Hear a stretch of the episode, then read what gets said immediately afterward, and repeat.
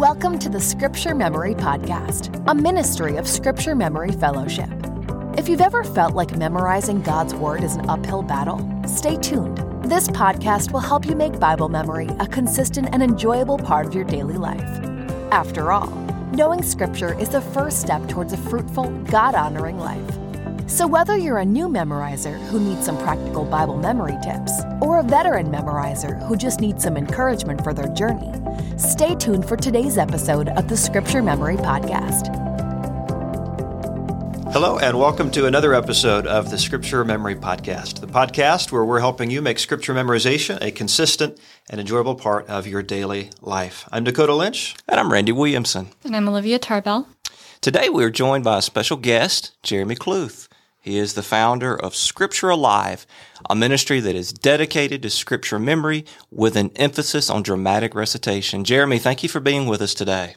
Hey, Randy, Dakota, Olivia, thanks so much for having me. Excited for this. We're excited to talk about a really exciting topic, and that is our motivation to memorize.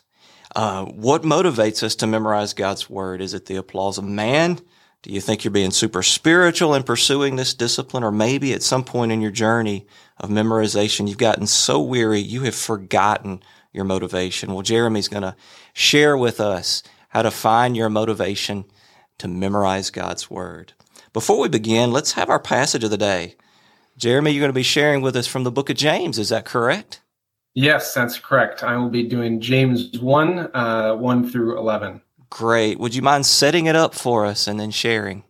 Yes. So we have the the book of James uh, is my favorite book of the Bible, and uh, really, it's actually we believe the half brother of Jesus, who at first didn't believe in Jesus, and uh, when he saw the resurrected Jesus, um, you know, afterwards when he appeared to the 500, uh, he believed and he became a steadfast follower of Christ. And he specifically talked about how we are to be doers of the word and how through the trials and temptations that we go through, uh, that we can have faith and we can trust in the Lord and know that he is there to comfort us. He is there to uh, help us in our trials and temptations um, and how we can live out our faith practically. Great, great. Well, will you share God's word with us now? Absolutely. Here's James 1 1 through 11. James, a servant of God and of the Lord Jesus Christ, to the 12 tribes in dispersion, greetings. Count it all joy, my brothers, when you meet trials of various kinds for you know that the testing of your faith produces steadfastness. And let steadfastness have its full effect, that you may be perfect and complete, lacking in nothing. If any of you lacks wisdom, let him ask God, who gives generously to all without reproach, and it will be given him. But let him ask in faith, with no doubting. For the one who doubts is like a wave of the sea that is driven and tossed by the wind. But that person must not suppose that he will receive anything from the Lord. He is a double minded man, unstable in all his ways. Let the lowly brother boast in his exaltation, and the rich in his humiliation. Because like a flower of the grass, he will pass away. For the sun rises with its scorching heat and withers the grass. Its flower falls, and its beauty perishes. So also will the rich man fade away in the midst of his pursuits. Wow. What a special passage of Scripture. And, and Jeremy, as we think today about our motives for memorizing Scripture, would you share with us a little bit about how that passage has shaped your life and, and fueled your motivation for memorizing Scripture? I know that's been a special passage for you. Absolutely. Uh, that is uh, the first, uh, James chapter 1 was the first chapter I ever memorized. And James 1, 2 through 4 was my first uh, first verse I ever uh, pair of verses I ever memorized outside of Awana. I know not everyone was involved in Awana, so outside of the you know get a prize or you know get a tally mark, that was the first verse that I I chose uh, myself to say I need this verse in my life. And it is really fueled by my uh, a huge part of my story. Uh, my mom was diagnosed with breast cancer when I was six years old, and she was given uh, 12 months to live by the doctors. 85% uh, chance that she would not survive. Um, but God is good, and uh, God can heal and and go beyond any diagnosis from the doctors. And He gave her seven uh, extra years of life, and we praise God for that. And I'm so so thankful for those memories I had. However, uh, being only seven years, I uh, she passed away when I was about 13 years old. And uh, at that moment, uh, when she before she passed away, she was able to share a conversation. She was able to share with me her desire for me to continue in my walk with God, to continue my quiet times. At that at that point, I uh, became a believer at about at 11 years old, and I was in God's Word every day um, and I was reading it and studying it. Um, but it was it was after that when my mom encouraged me to do that that uh, my faith was truly tested for the first time. Uh, where you know I didn't have my mom to lean on, and that's when I knew I didn't just need God. I couldn't just have God's word on a shelf or on my phone. I needed it in my heart, and I needed it right here, ready on my lips for healing and for comfort. And that was really my first step into wanting to store up God's word in my heart at that moment of my life was for healing and comfort. And I don't know when it happened, but I know the Lord brought to mind, he, he, he brought me to James chapter one. And it talked about this idea of counting it all joy when, not if, right? When you meet trials, because it is a guarantee that we're going to go through trials in this life. And knowing that the trial of my mom's death um, was just beginning. And so I stored that up in my heart and I reminded myself that this is actually maturing me. This is actually making me more closer to Christ, becoming more the image of Christ, that I could have steadfastness, that I could persevere through trials, especially uh, the death of my mom. Jeremy, that original motivation, that's that's amazing. But I, I have to ask you, um, is that what motivates you today? Do you think a person's original motivation to memorize God's word does it stay the same or does it change over time? No, it does not stay the same, Randy. Uh, I absolutely believe that uh, your reasons why to memorize scripture will evolve uh, in the different stages of your life, and that's okay. Uh, I, I, have, um, you know, really, I, I like to say, discover your why. I love to share people. Here's my why right? This is why I started to memorize scripture. And I want you to be able to discover your own why for memorizing scripture. Um, but it's going to change. You know, for me initially at 13 years old, it was from my mom of, I need this for healing and comfort. But when I became, uh, you know, as I grew in my teenage years, I realized that the temptations of this world, uh, really are a challenge, right? Uh, temptations to sin and, and temptations to be uh, angry and complain and, and, all these different temptations, um, you know, and I realized that I needed to store it up so I could keep from sin, right? One of uh, one of my favorite verses is Psalm 119, 11. I have stored up your word in my heart. Why? That I might not sin against you. And uh, it was so perfect that James 1 happens to have another verse on temptation when it says in one, uh, you know, continues forth, if we go to 13 to 15, saying, Let no one say when he is tempted, I am being tempted by God. For God cannot tempt someone with evil, and he himself tempts no one. But each person is tempted when he is lured and enticed by his own desire. Then desire, when it has conceived, gives birth to sin, and sin, when it is fully grown, brings forth death. And that was one of the first verses I memorized to say, okay, when I am tempted, this is not of God. This is of my own flesh. This is of my own desire. And so I need to turn away from that and turn towards God. And so that was when I started it. And then it was in, uh, uh, and then it was in college when I discovered uh, the world of, of dramatic recitation or dramatic presentations where you, you take the word of God and you dramatize it, right? Word for word. And so I get to share God's word and bring it to life for people now. And so everyone's motivation, their, their why is going to change throughout their lives. And that is okay. And that is a good thing. That's so true. I think about how in my life there have been seasons where I'm memorizing scripture because I just enjoy the process. You know, there are times when it's it's really natural to to carve out that time because you're firing on all cylinders spiritually and you if I could say it this way, you don't need a compelling why all the time. But you hmm. won't memorize consistently for years and years without a good why. So I would encourage our listeners as you're thinking about your why, make sure that it's durable. because there may be a time when memorizing scripture doesn't come as naturally as it does today, when maybe your small group is doing this or your family is doing this, or it's just something that you really enjoy. When that ceases to be true, what's the why that's going to mm. carry you through? So, uh, yeah, that's so good. Thank you for sharing that, Jeremy. And, and would you share with us a little bit too about your ministry and uh, kind of what that looks like and what prompted you to start Scripture Alive? Well, yeah, Scripture Alive is certainly, uh, I know of the Lord. Uh, he definitely brought together my two favorite things in all the world uh, Scripture memory and uh, theater, you know, drama. And so I, I knew that was of him. Uh, it was a perfect marriage that I didn't even realize existed for, until, until my last semester in college. So I went to Moody Bible Institute in Chicago and really got a great biblical foundation. So so thankful uh, for what I learned there. But I was there that I just uh, I took a class called Oral Interpretation. I took it with a professor there who ended up being an awesome mentor of mine, still is a, a good friend that I, I connect with regularly. And uh, he shared uh, we were doing this class, Oral Interpretation, and we we're doing this uh, where we had to do it with like a play. He said, okay, I want you to choose a play uh, and you're going to actually, word for word, you're going to present it. You're going to do the characters, you're going to do the narration.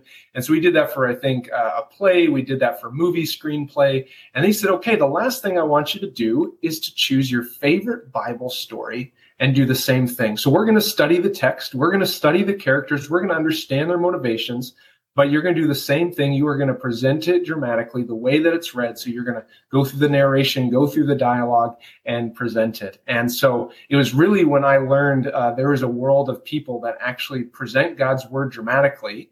And uh, and it was in my final semester when my dad gave me the idea of starting a ministry where I could go to churches and camps and retreats and conferences and, and say, Hey, you know, bringing God's word to life, hence the name Scripture Alive. And so I started Scripture Alive January of 2020. I graduated uh, just a few months later. And of course, the world shut down after that. But uh, the Lord has been good to provide opportunities for me to just really help people to understand God's word more and to see it in a way they've never seen before. And so that's just a little bit about it, but I'll let you guys ask or ask uh, some further questions. That's so awesome to even just hear you talk about. You know, it's it's always really scary getting ready to graduate college um, and not know what lies ahead, but to take that leap of faith and say, I'm going to trust that this thing that I love to do, that God has equipped me to do, can be a platform that I use to glorify Him. So that's been really cool to hear you share that. Thank you. Um, hmm. What? How have you seen like Scripture Alive impact others? Hmm.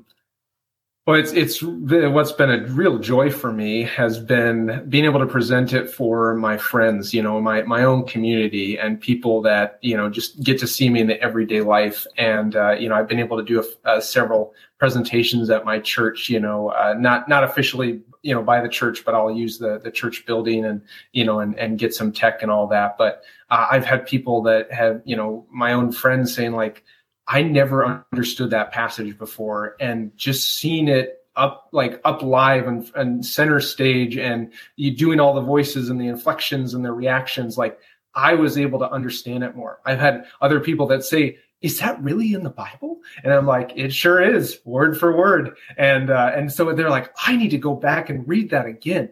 And really, that is my desire. My desire is not to impress people with my uh, memorization ability or impress them with my theatrical ability. My desire is that it would actually drive them further into God's word, that they say, okay, if this guy can memorize this much scripture, I think I can do a verse.